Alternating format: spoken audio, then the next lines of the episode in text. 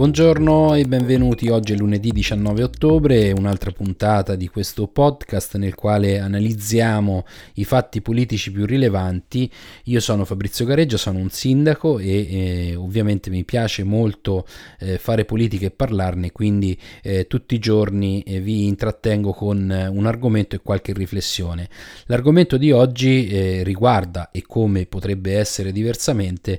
eh, l'emergenza coronavirus. C'è un nuovo decreto del Presidente del Consiglio dei Ministri che segue di pochi giorni un analogo provvedimento con il quale erano già state date alcune misure evidentemente si sono rivelate insufficienti e quindi eh, si è dovuti ricorrere a questo nuovo provvedimento. Per la verità le aspettative sulle misure eh, che sarebbero state adottate erano molto alte, si parlava di chiusura delle scuole, si parlava della chiusura eh, dei locali, si parlava di un coprifuoco come è stato adottato in altre parti d'Europa, eh, niente di tutto questo perché il nuovo DPCM eh, in realtà non fa fa nient'altro che eh, raccomandare ai cittadini di comportarsi secondo le famose tre regole che ormai tutti quanti conoscono, mascherine, igiene personale e distanziamento interpersonale, ma al di là di questo non ci sono altre misure degne di questo nome, se non probabilmente il fatto che il governo e Conte in particolar modo sta cercando di eh, togliersi di dosso qualche responsabilità perché in questa fase ha eh, chiarito che i eh, provvedimenti di chiusura eh, di zone della città o di attività commerciali possono essere adottate dalle regioni o dai sindaci in determinati contesti particolari per i quali queste misure eh, si rendano necessarie. In questo spostamento di responsabilità però sta tutta anche la polemica che si sta eh, sviluppando in questo periodo e che non ha tardato a venire fuori proprio ieri sera subito dopo la chiusura della conferenza stampa perché il presidente dell'ANCI, eh, che è il sindaco di Bari, De Caro, Antonio De Caro, ha chiarito che non, nonostante ci fossero stati dei lunghi colloqui tra il governo e l'ANCI, e quindi l'associazione dei sindaci, eh, questa delega di responsabilità non era stata neanche preannunciata. Quindi oggi i sindaci si ritrovano con una responsabilità in più e eh, questa responsabilità però non corrisponde a strumenti adeguati, nel senso che da un lato i sindaci senza il supporto delle forze dell'ordine non hanno la possibilità di vedere i propri provvedimenti eh, rispettati o quantomeno insomma una fase di controllo eh, sul rispetto di eventuali ordinanze, ma dall'altro eh, un sindaco che chiude delle attività commerciali o chiude zone del proprio paese non ha neanche gli strumenti economici per poter indennizzare quelle attività che vengono danneggiate eh, economicamente da questi provvedimenti. Quindi eh, c'è questa situazione di eh, conflitto tra istituzioni e era più o meno preventivabile che prima o poi accadesse, ma soprattutto c'è un, eh, a mio avviso, un grande senso di smarrimento tra la popolazione, tra la cittadinanza che si trova a, a, a, dover fare i conti con questi provvedimenti dei quali ormai si è perso il conto, eh, sono provvedimenti a volte di difficile comprensione, altre volte eh, sono eh, quasi irragionevoli, tanto da non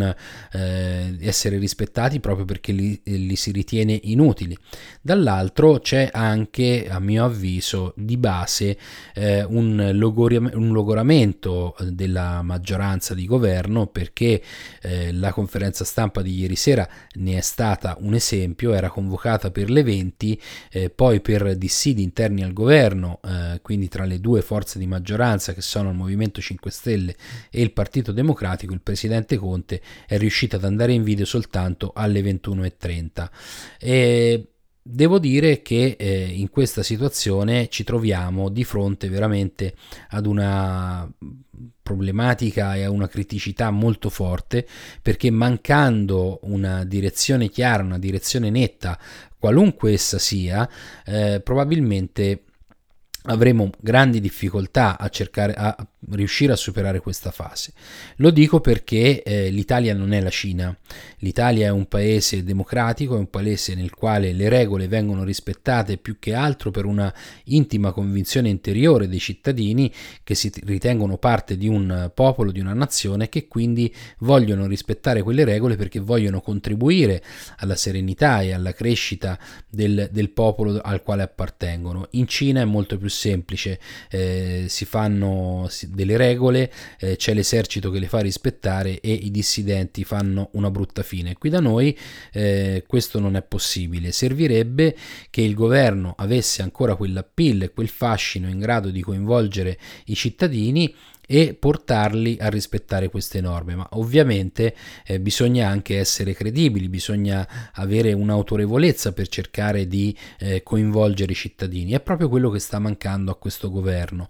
Eh, purtroppo nel corso del tempo provvedimenti incredibili, assolutamente eh, campati in aria, privi di qualsiasi efficacia, eh, hanno fortemente diminuito la credibilità di questo governo, che tra l'altro ha omesso eh, attentamente e accuratamente di rispondere a quelle che erano le criticità più evidenti. Ad esempio, eh, che provvedimenti si stanno adottando per risolvere il problema del sovraffollamento nei trasporti pubblici. Il ministro De Micheli ha chiarito che non ci sono gli strumenti per poter eh, risolvere questa situazione, ma soprattutto che cosa si sta facendo per cercare di sburocratizzare tutte le procedure che ci hanno impedito di prepararci a questa seconda ondata e quindi di ampliare le terapie intensive, acquistare i macchinari, assumere medici, assumere docenti aggiuntivi per lo sdoppiamento delle classi,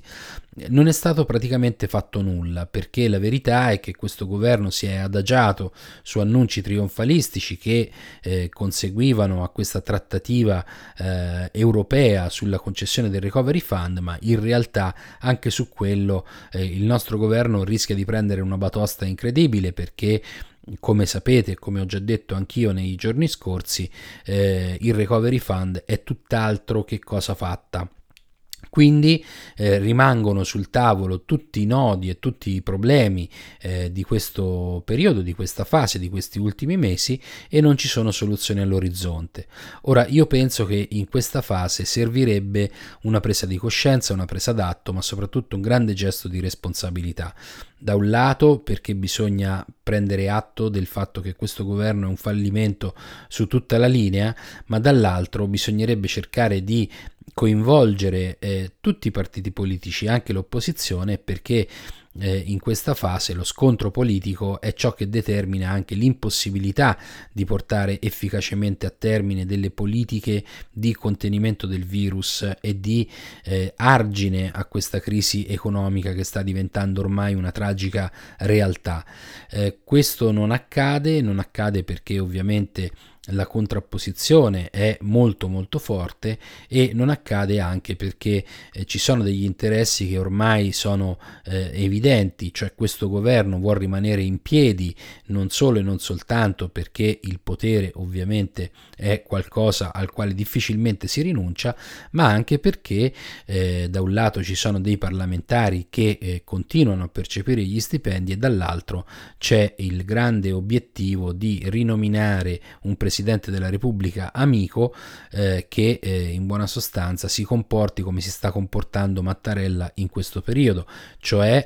eh, si volta dall'altra parte quando eh, emerge chiaramente che c'è un governo in carica che non ha più una sua maggioranza o perlomeno non ha una, maggioranza che gli consenta di governare. Quindi una volta capiti quelli che sono gli obiettivi di questa maggioranza, io mi auguro che nella cittadinanza il eh, senso senso di risentimento e anche diciamo così eh, il eh, disgusto per quello che stanno vedendo si trasformi in una protesta di carattere positivo perché eh, ovviamente bisogna eh, rispettare le regole democratiche anche quando si, prose- si protesta ma il dissenso deve comunque materializzarsi a mio avviso in gesti che siano facilmente comprensibili e che facciano capire a Conte e a questo governo che la loro esperienza eh, al timone dell'Italia deve ritenersi conclusa. Questo per sperare in un, sicuramente in un miglioramento della situazione, quantomeno da un punto di vista di tenuta sociale del nostro paese. Io vi ringrazio, vi ricordo che se vi piace questo podcast potete seguirlo su tutte le principali piattaforme, eh, potete seguirmi sui social, mi trovate su Facebook, su Twitter, su Instagram e ci vediamo domani. A presto.